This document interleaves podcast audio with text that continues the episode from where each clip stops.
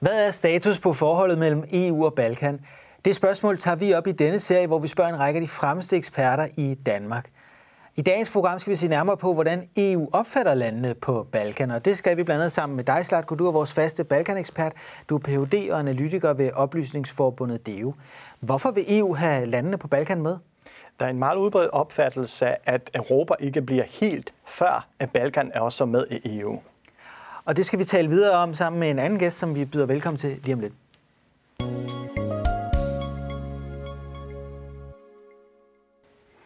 Og også velkommen til vores anden gæst, Cecilie Stockholm Banke. Du er seniorforsker ved Dansk Institut for Internationale Studier, også kendt som DIS. Hvad sidder du og laver derinde? Vi laver mange forskellige ting på DIS, og i den enhed, som jeg er leder af, udenrigspolitik og diplomati, der beskæftiger vi os især med dansk udenrigs- og sikkerhedspolitik, og det er forskellige forhold, emner med særlig relevans for dansk udenrigs- og sikkerhedspolitik. Og det kan jo selvfølgelig være rigtig mange emner, men det er i hvert fald EU, det er NATO, det er FN, det landemæssigt er det USA, transatlantisk forhold, Kina blevet meget relevant, og så er det også den europæiske dynamik, kan du sige.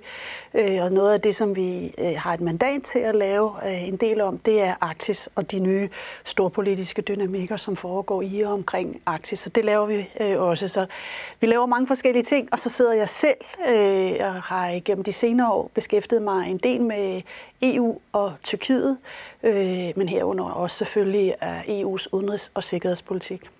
Og det, vi skal tale om i dag, det er netop, hvordan EU så ser på Balkanlandene. Helt overordnet, Slatko, hvorfor vil EU-landene gerne have Balkan med i fællesskabet?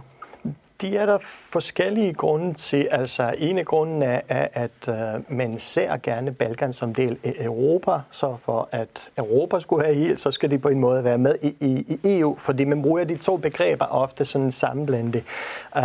Derudover er der selvfølgelig også, at man ser en mulighed til at så mulighed allerede i 90'erne i forbindelse med de krige, der kom efter sammenbruddet af Jugoslavien, som en mulighed til, at landene kunne demokratisere og forsone efter de konflikter, der har været i 90'erne. Så er der selvfølgelig også storpolitik, altså geopolitiske grunde til det, fordi hvis EU ikke er præsens på Balkan og har landene med på banen på sin side, så er der andre, der har interesse at etablere sig i området. Og så selvfølgelig også sådan lidt identitetsspørgsmål, altså de er jo europæiske lande, og det er det. Hvorfor kom Slovenien og Kroatien med? Hvis vi kigger på kortet, så kan vi se, at nu har vi farvet dem alle gule, men Slovenien og Kroatien, de er jo kommet med før de øvrige. Slovenien i 2014, Kroatien i 2013. Hvorfor lige de to lande som de første, Cecilie? Det er der sikkert rigtig mange sådan realpolitiske forklaringer på. Måske kan det også have været tilfældigheder. Min umiddelbare vurdering af, hvordan tingene så ud på det tidspunkt, det var, at det var to lande, som havde en økonomisk udvikling, som var relativt fremskreden i sammenligning med de andre lande. Det var også to lande, som meget havde aspireret til at blive en del af EU. Og så er det også to lande, som jo ligger ret tæt på, nu kan man se her på kortet. Men jeg vil nok sige, at først og fremmest har det været den økonomiske situation i de respektive lande, som har haft betydning på daværende tidspunkt. Det er jo også de to lande, som i hvert fald Slovenien husker jeg på et tidspunkt, som blev fremstillet som sådan lidt af et økonomisk mirakel med en rigtig fin økonomisk vækst. Så det er fordi, de er mere udviklede, mere velstående, har nemmere ved at blive integreret i det europæiske fællesskab? Det kan man godt sådan sige lidt mere firkantet. Ja, det kunne man godt konkludere i hvert fald, ja. I et af de andre programmer har vi også været inde på den her kulturelle, etniske splittelse, religiøse splittelse på Balkan. Har det nogen betydning egentlig for, at Slovenien og Kroatien kom med først, at de er katolske og måske mere orienteret mod lande som eksempelvis Tyskland? Nej, ikke lige på den måde, ikke sådan helt direkte. Altså det etniske har betydet i Sloveniens sammenhæng, at der ikke har været samme krig, som vi har set, også i Kroatien, men især i Bosnien og Kosovo og andre steder. Det betyder, at Slovenien ikke har oplevet samme ødelæggelser, som fører igen tilbage til det, som Cecilia siger med retten, at altså, de økonomisk stod meget bedre end for eksempel et land som Kroatien, som også lidt meget under en lang krig. Så det sige, det er selvfølgelig noget med, at man har jo haft forskellige lobbyer ind i for eksempel Tyskland med den kroatiske diaspora, som levede der. Men det, i princippet er det jo ikke sådan, at de føler sig mere europæiske, og andre føler sig mindre europæiske. Så der er en fælles europæisk forståelse på Balkan. Alle landene vil gerne med den vej også. Primært den vej. Ja. Men, ja. Hvad er så status på forhandlingerne med de øvrige Balkanlande, Cecilie? Der er jo mange forskellige lande. Kan vi prøve at dykke lidt ned i det? Ja, det kan vi godt. Der er jo netop kommet en rapport fra EU, som laver den her status, hvor man ikke mindst kigger på retstilstanden i de forskellige lande. Jeg skal se, om jeg kan huske, hvordan det egentlig er. Men altså, de lande, som faktisk er mest tættest på at leve op til EU's kriterier, det er Nordmakedonien og også Albanien. Når jeg så siger de her to lande med det samme, så er der samtidig også nogle politiske forviklinger med nabolandene, som gør, at det kan være lidt svært at gå længere skridt med lige præcis de her to lande. Der er også Serbien, og der er nogle ting, som Serbien skal arbejde på. Igen er det sådan et spørgsmål som retstilstand, men også forholdet til Kosovo, og ikke mindst forholdet til Kosovo betyder meget og er noget, der hele tiden bliver gentaget i den nyligt udkommende rapport fra kommissionen. Og når jeg hiver det frem her, så er det egentlig også for at tage os lidt tilbage til krigen i 1999. Kosovo, albanerne, som måske man kan huske, nogen vil kunne huske, flygtet, fordi det så ud som om, at et folkedrab ville finde sted, eller var på vej til at finde sted i Kosovo. Noget af det samme, man havde set tidligere omkring eks-Jugoslavien sammenbrud tilbage i 93, 92, 93. Og det skabte faktisk i 1999, fordi der kom så stor opmærksomhed på det. Det skabte faktisk en enighed i EU omkring, at man skulle intervenere for at forhindre et forestående folkedrab. Og jeg understreger den enighed, der var i EU blandt europæiske ledere på daværende tidspunkt, for den enighed har man nok ikke set på samme måde efterfølgende. Altså det blev jo lidt hedet frem, og jeg kan selv huske det, jeg beskæftigede mig rigtig meget med, ikke mindst folkedrab på daværende tidspunkt. Jeg sad og var kronikredaktør på Dagbladet Information i den periode 1999-2000, og vi dækkede den her diskussion om, hvorvidt man skulle intervenere for at forhindre det her forestående folkedrab eller ej. Og det var en konflikt mellem Serbien og Kosovo. Og ikke mindst Kosovo-albaner, altså muslimer. Og det var jo en fantastisk, eller ikke, det lyder forkert at sige fantastisk, men det var virkelig en fælles europæisk stemning om at forhindre noget tilsvarende fandt sted, altså det, som havde fundet sted, ikke mindst i Srebrenica, tidligere 92-93 folkedrab. Bosnien. Ja, præcis. Ikke? Men også med sammenligninger til det store folkedrab i den europæiske historie, nemlig folkedrabet på Europas jøder, altså tilbage under 2. verdenskrig. Så det skabte en enorm stemning for, at man er sammen i Europa om at forhindre overgreb på civile og på grupper. Jeg er sikker på, at du kan huske det også, ikke også? Okay. Og der må vi sige, det er bare en anden, meget mere realpolitisk, magtpolitisk og også rent geopolitisk en helt anden situation, vi har i dag. Og det er så også det, som skaber en stor udfordring for EU, fordi EU kan jo sådan set ikke, eller medlemslandene kan ikke blive enige om, hvorvidt man skal lave den her udvidelse eller ej. Ja, og der er altså nogle gamle knaster fra de konflikter, vi havde i 90'erne, som kan forhindre EU-optagelse. Du nævnte også noget med nogle juridiske evalueringer, altså se sådan noget som retsstatsprincipper, bliver de overholdt osv. Kan vi prøve at dykke lidt nærmere ned i, hvad er det for nogle kriterier, man skal overholde for at blive med i, komme med i EU, og hvad er udfordringerne på Balkan, Slatko? Det hedder jo faktisk København-kriterierne, fordi de blev defineret i København, og det er, at de, som regel vil man tale om, de kan opdeles i tre grupper af kriterier. Det er de juridiske, det er de økonomiske, og så er de forskellige lovmæssige kriterier, som man skal opfylde. Så de går ud på, helt konkret sagt, at få landenes lovgivning økonomi og retsvæsen til at harmonisere med de love, der gælder inden for EU. At få dem så tæt på som muligt, og det er også i forbindelse med det, at man vurderer, hvor langt er landet i forhold til at blive medlemsland. I lang tid har man jo talt, at Serbien og Montenegro var de to lande, der var længst fremme, og på et tidspunkt luftede man også en idé, om de ville komme med i EU 2000. Var det 22 eller 25? Nu kan jeg efterhånden ikke huske.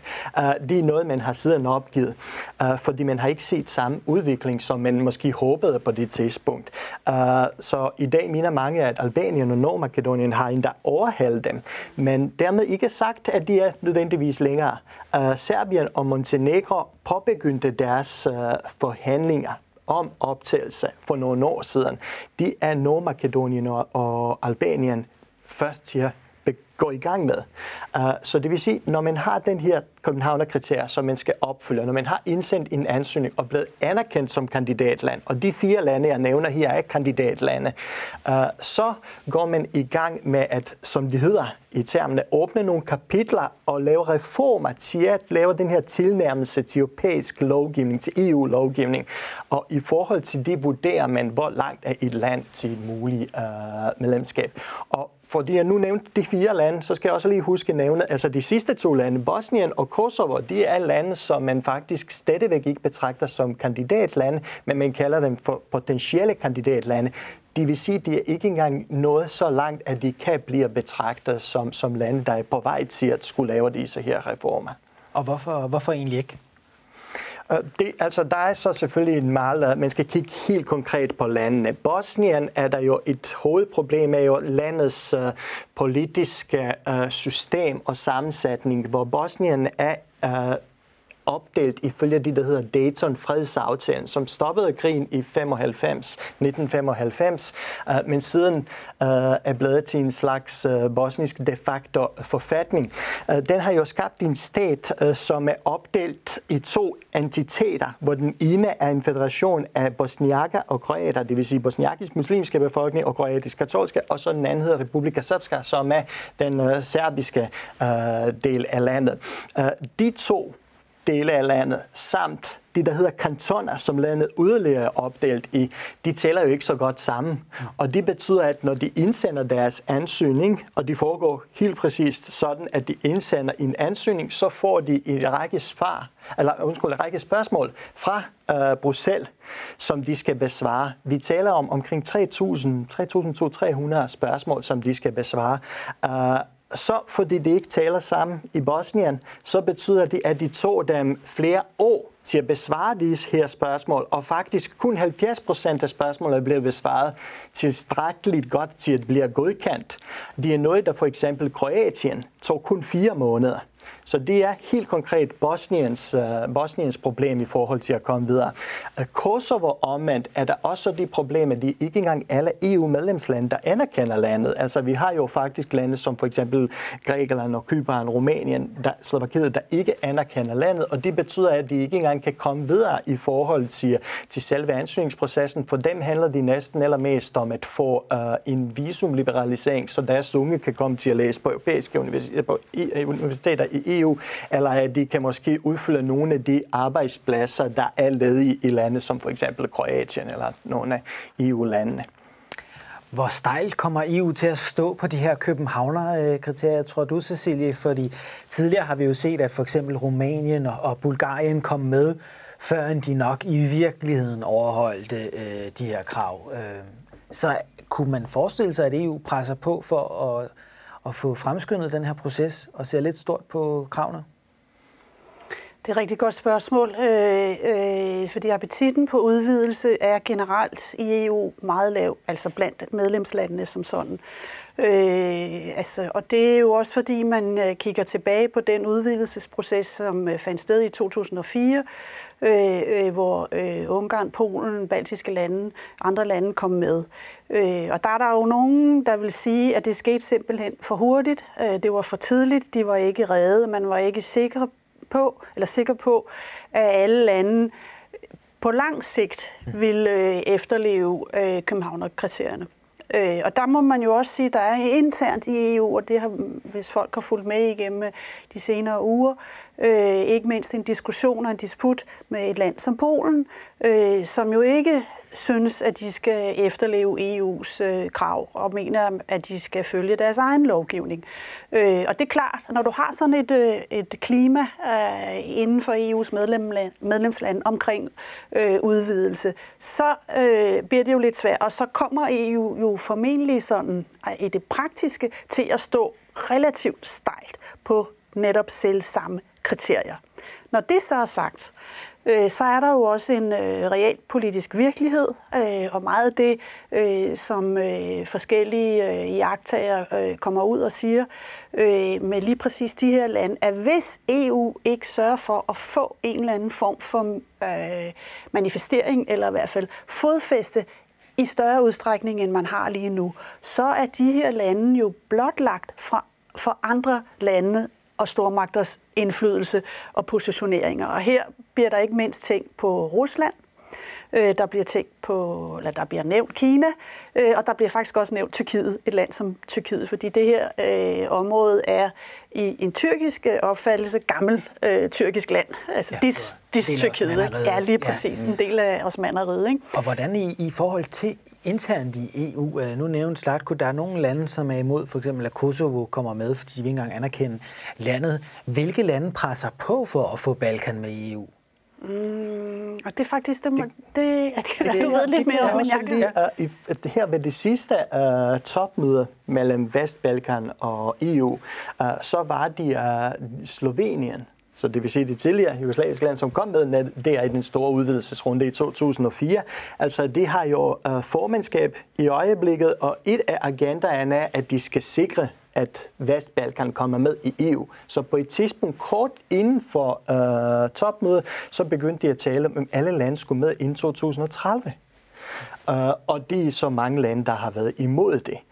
Samtidig har vi også set her i Danmark, at den ungarske ambassade har indtrykt en annonce her i sommer, må det være for nogle måneder siden, var det i Jyllandsposten, hvis jeg husker rigtigt, med sådan 7 forskellige punkter, som handler mest om det konflikt, som Ungarn kører i øjeblikket med EU. Men faktisk meget interessant, det sidste af de 7 punkter var jo, at Serbien skal hurtigst muligt med i EU. Og jeg vurderer det ikke, fordi ungarerne vil så gerne have Serbien som Serbien med i, men de vil gerne Serbien nu, mens de har den regering, de har. Altså den regering, som Cecilie allerede har nævnt, har nogle problemer i øjeblikket med retsstaten, og som sådan en regering af Aleksandar Vučić. Så det vil sige, der er også svært at sige, altså, at EU skal ikke ses som en blok, hvor alle handler på samme måde, men vi har jo forskellige interesser og forskellige idéer, hvem der skal med. Også i forhold til det, at man måske kan få nogen, der vil være på en side, når de nu kommer, at man ikke prioriterer retsstaten så højt, og måske prioriterer nogle andre ting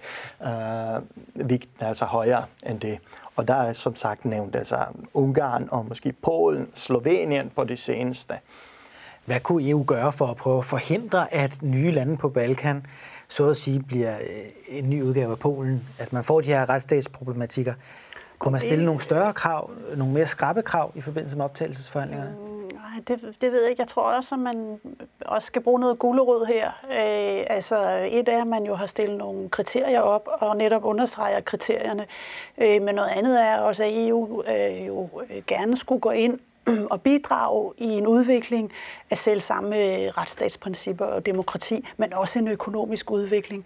Jeg tror nok, at der er flere stemmer, som ligesom siger, at nu er EU nødt til at vise sig i regionen og vise sig reelt interesseret i regionen, hvor der jo var nogle år, og det husker jeg faktisk også ude på DIS, når vi lavede arrangementer om Balkan eller det vestlige Balkan. Det var altså ikke noget, som der var synderlig stor interesse for politisk set.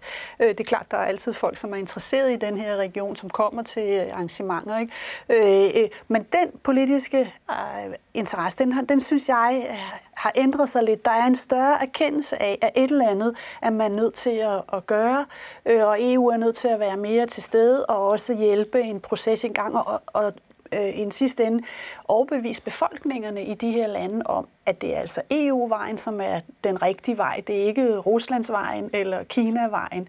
Og der kan man måske sådan sige lidt, det kan man så tænke lidt på her i morges, at en ny stor magtskonflikt, kan du sige, eller en stormagtsdynamik, har jo sådan set skabt en ny interesse for det vestlige Balkan, eller for Balkan, ikke? Sådan, så man er nødt til at vende næsen den vej, og finde ud af at gøre noget. Og der tror jeg ikke, at det næste skridt vil være, om så skal vi sætte os ned og tale optagelse. Der vil man sætte sig ned, og det gør man allerede lidt, og tale om nogle andre ting, et andet spor. Og det er lidt det samme, man gør i Tyrkiet, hvor optagelsesdiskussionen jo også er relativt standby, men ikke desto mindre har man et spor, man går ud af. Ikke? Hvis vi nu ser på, hvordan forholdet mellem EU og Balkan har udviklet sig, så kan man gå helt tilbage til 1999, hvor EU lancerede stabiliserings- og associeringsprocessen, som danner grundlaget for forbindelserne mellem EU og landene på Balkan. Man stillede også i udsigt, at de med tiden kunne få det her medlemskab af EU, altså et europæisk perspektiv. Hvad har det her europæisk perspektiv betydet for Balkan? Altså, det er vigtigt, netop som du starter med at sige, vi er i 99. Vi er lige, hvor konflikten i Kosovo slutter, og vi har set flere krige i det tidligere Jugoslavien igennem 90'erne.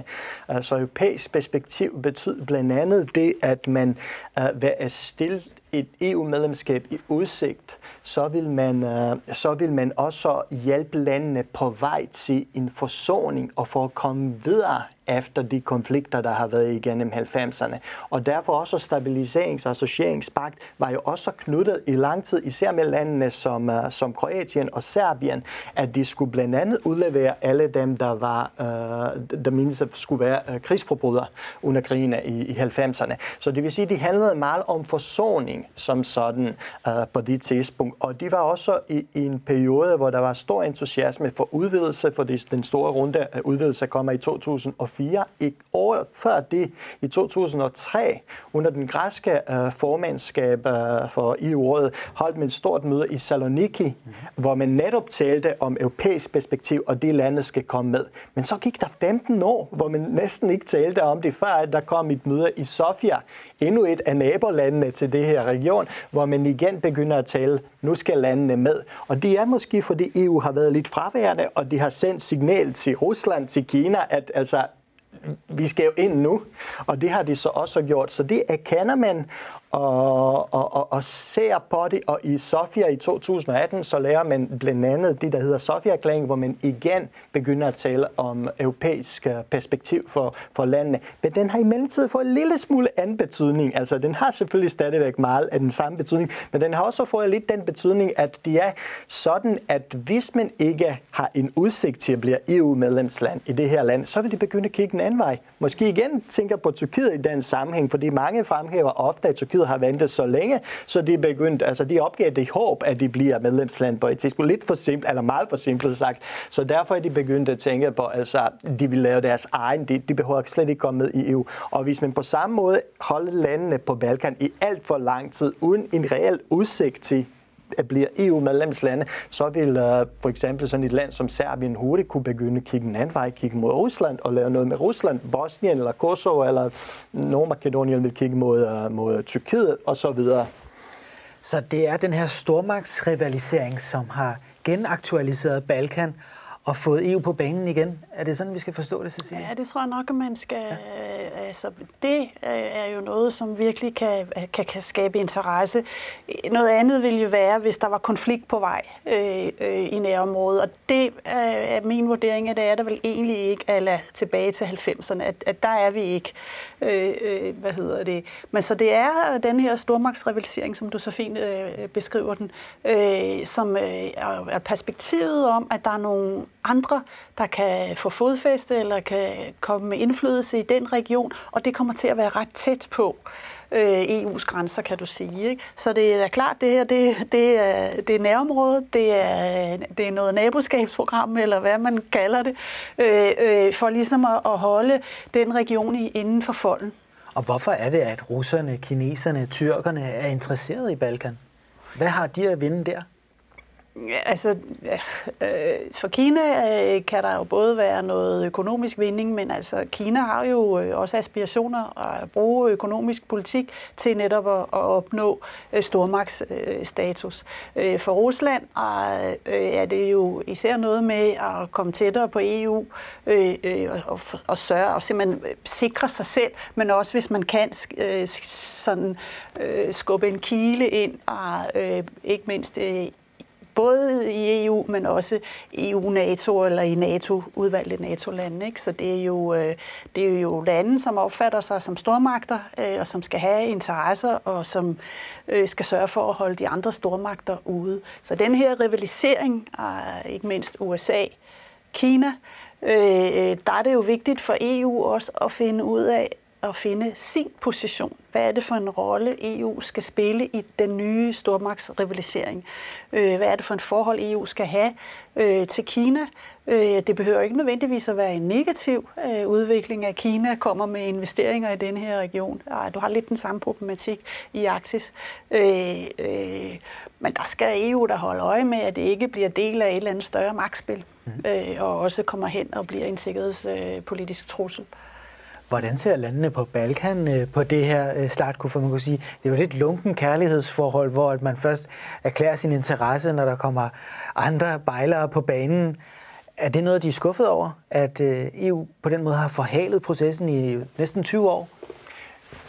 Jeg hører nogle gange NGO'er, men også officielle repræsentanter fra landene, siger, at de føler, at reglerne er blevet så stramme, og de er blevet strammet igen. Altså for at komme med i EU? For at komme med i EU.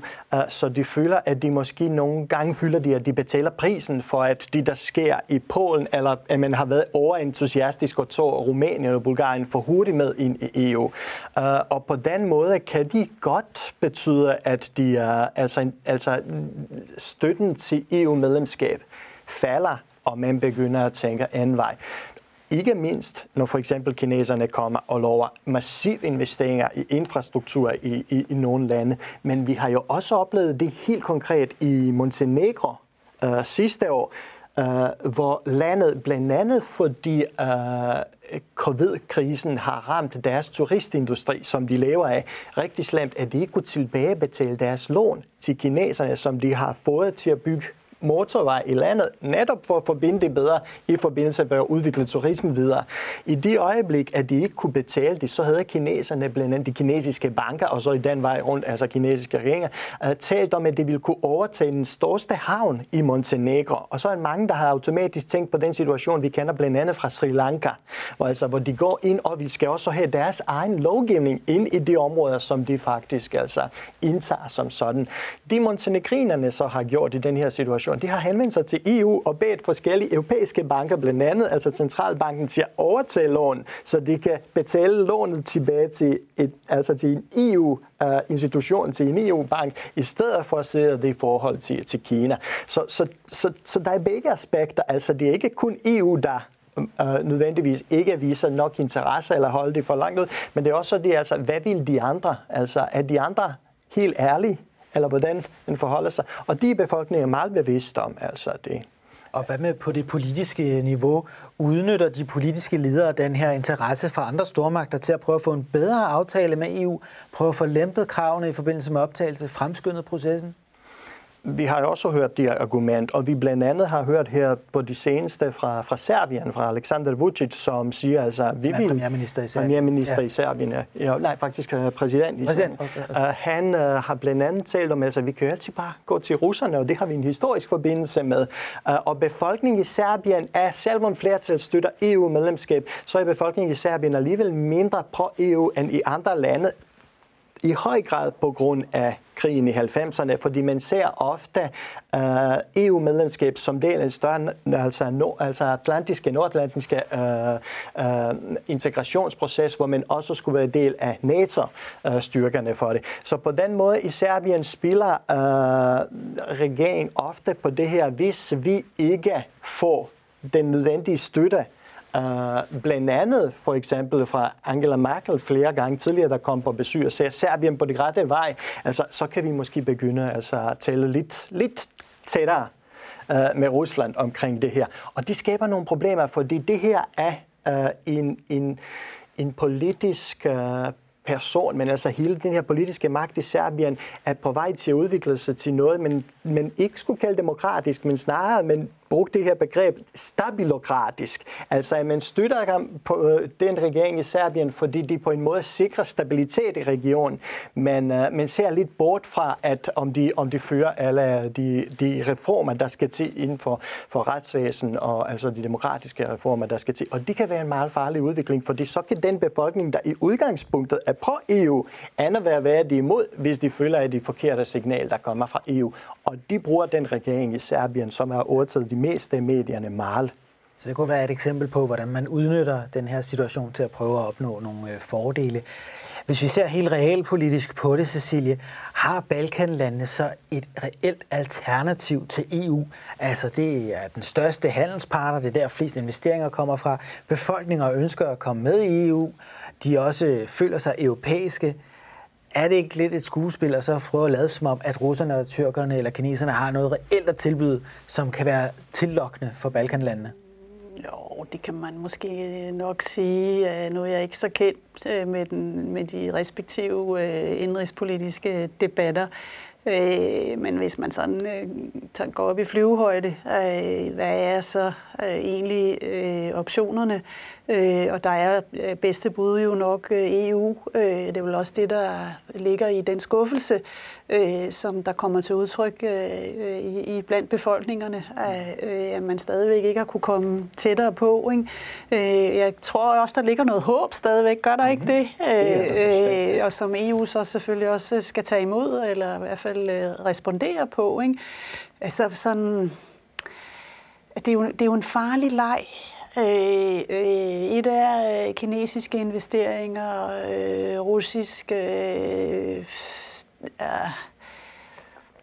russisk indflydelse. Der vil jeg tro, at der stadigvæk ligger fra meget fra sovjettiden til, at det ikke kan skabe en eller anden form for konflikt befolkningsgrupper imellem, eller i hvert fald befolkningerne imellem, eller internt, ikke?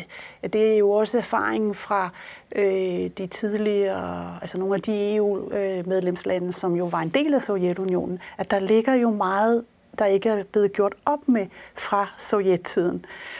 Og det vil jeg også tro, at der gør, eller det ved jeg, der gør også i de her lande, ikke? Så derfor så er der ikke bare fri adgang umiddelbart for Rusland. Altså nu var jeg, det er lidt ved siden af, men det er et andet land i EU's nærområde, som gerne vil nærme sig EU, og det er Ukraine. Hvor der også er en stor russisk befolkning, der er russisk indflydelse, og der er også en krig, som sådan set stadigvæk foregår i mindre omfang, men var en krig og en krise. Der er jo et game der, som jo handler om et Rusland, der synes, at man er ved at tabe noget. Der er nogle gamle ting, der kommer i spil fra sovjettiden. Og så er der jo et Ukraine, en ny nation, som gerne vil tilnærme sig EU på samme måde som de her lande, og på samme måde som de lande, der kom med i EU. Og der vil jeg nu, jeg er uddannet historiker, jeg vil jo sige, at fortiden betyder rigtig meget. Både på Balkan, men også altså i resten af Østeuropa. Det skal man ikke tage fejl af. Det er jo lande, som har været splittet under 2. verdenskrig. Nogle har været allieret med nazister, og det har de været for at opnå national selvstændighed. Det har så været svært for dem efterfølgende at gøre op med. Og så har de så også haft et totalitært system under kommunismen, som de stadigvæk ikke rigtig har gjort op med, hvis ikke jeg tager helt fejl, ikke? Nej, og det skal man ikke tage fejl af. Det betyder meget, ikke? Og det er også noget af det, som Rusland kan spille på. Ja, er Rusland måske i virkeligheden den største konkurrent for EU, når det drejer sig om Balkan, også på grund af det panslaviske? Altså, der er jo gamle relationer til de her lande, især Serbien, og en anden konkurrerende identitet. Der er den europæiske identitet, så er der den slaviske identitet. Fylder den noget på Balkan?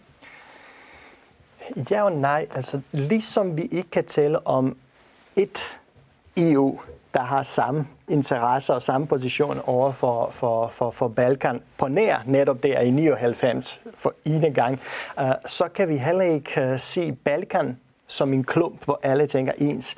Måske en meget god, et godt eksempel på det er jo hele den her situation med covid, pandemien og vaccinen, hvor flere af landene, blandt andet altså Kosovo eller Nordmakedonien, har sagt, at altså, vi kigger mod Europa, Vesteuropa, mod EU. Det er derfra, vi skal skaffe vores vacciner, når der bliver tid til. Serbien har jo spillet i den sammenhæng, altså har prøvet at få vacciner, både altså Pfizer og Moderna og det, vi kender fra EU, men også altså den russiske vaccine og den kinesiske vaccine som sådan. Så det vil sige, altså der er forskel mellem landene, og nogle landene vil spille på den her gamle, pænt slaviske følelse. Andre lande vil ikke spille på det, altså selv hvis de er slavisk flertalsbefolkning i landene. Samtidig med, at jeg er også meget enig, og jeg er også historiker, altså Jugoslavien var jo ikke del af Østblokken på den måde, og der er stadigvæk den følelse, man møder blandt befolkningerne. Altså, det hører jo heller ikke med Rusland, det har de aldrig gjort. Det var jo selvstændigt, og det kan også nogle gange være grund til det, måske også nogle gange føler, altså, at vi skal også have noget skulle have sagt i den her forhandling, hvor det bliver EU-medlemslande. Så derfor vil jeg ikke vurdere det som, at den betyder som sådan noget per automatik, men den kan man aktivere, og den kan man spille på. Cecilie, hvad er de største forhindringer set fra et europæisk perspektiv i forhold til at få Balkanlandene med i EU? Lige nu vil jeg nok sige, at det var appetitten internt i EU på udvidelse. Altså, det er det, der mangler. Ja, det vil jeg nok sige, og det er jo baseret på erfaringen og den polemik, der er internt mellem EU-medlemslande. Så holder EU dem hen igen? Altså, man har lige lavet en investeringsaftale, man overfører penge, men man lader stadig ligesom lidt tiden gå og se. Jeg ved ikke, om man skal sige, at det er at holde hen. Det er jo også ud for en vurdering af, hvad er konsekvensen af, at man udvider endnu en gang. Og det er jo, hvis man er politiker med en vis form for ansvarsbevidsthed, så er man nødt til at gøre sig de overvejelser. Hvad ligger der af risici i, at vi indtager en ny gruppe lande, ikke? Altså, erfaringen fra Østudvidelsen i 2004 er vel egentlig, at det er jo nok lettere sagt end gjort. Og det tager tid, og der er en masse efterslæb, der er en masse efterforhandlinger, ikke? Og der vil jeg tro, altså den sådan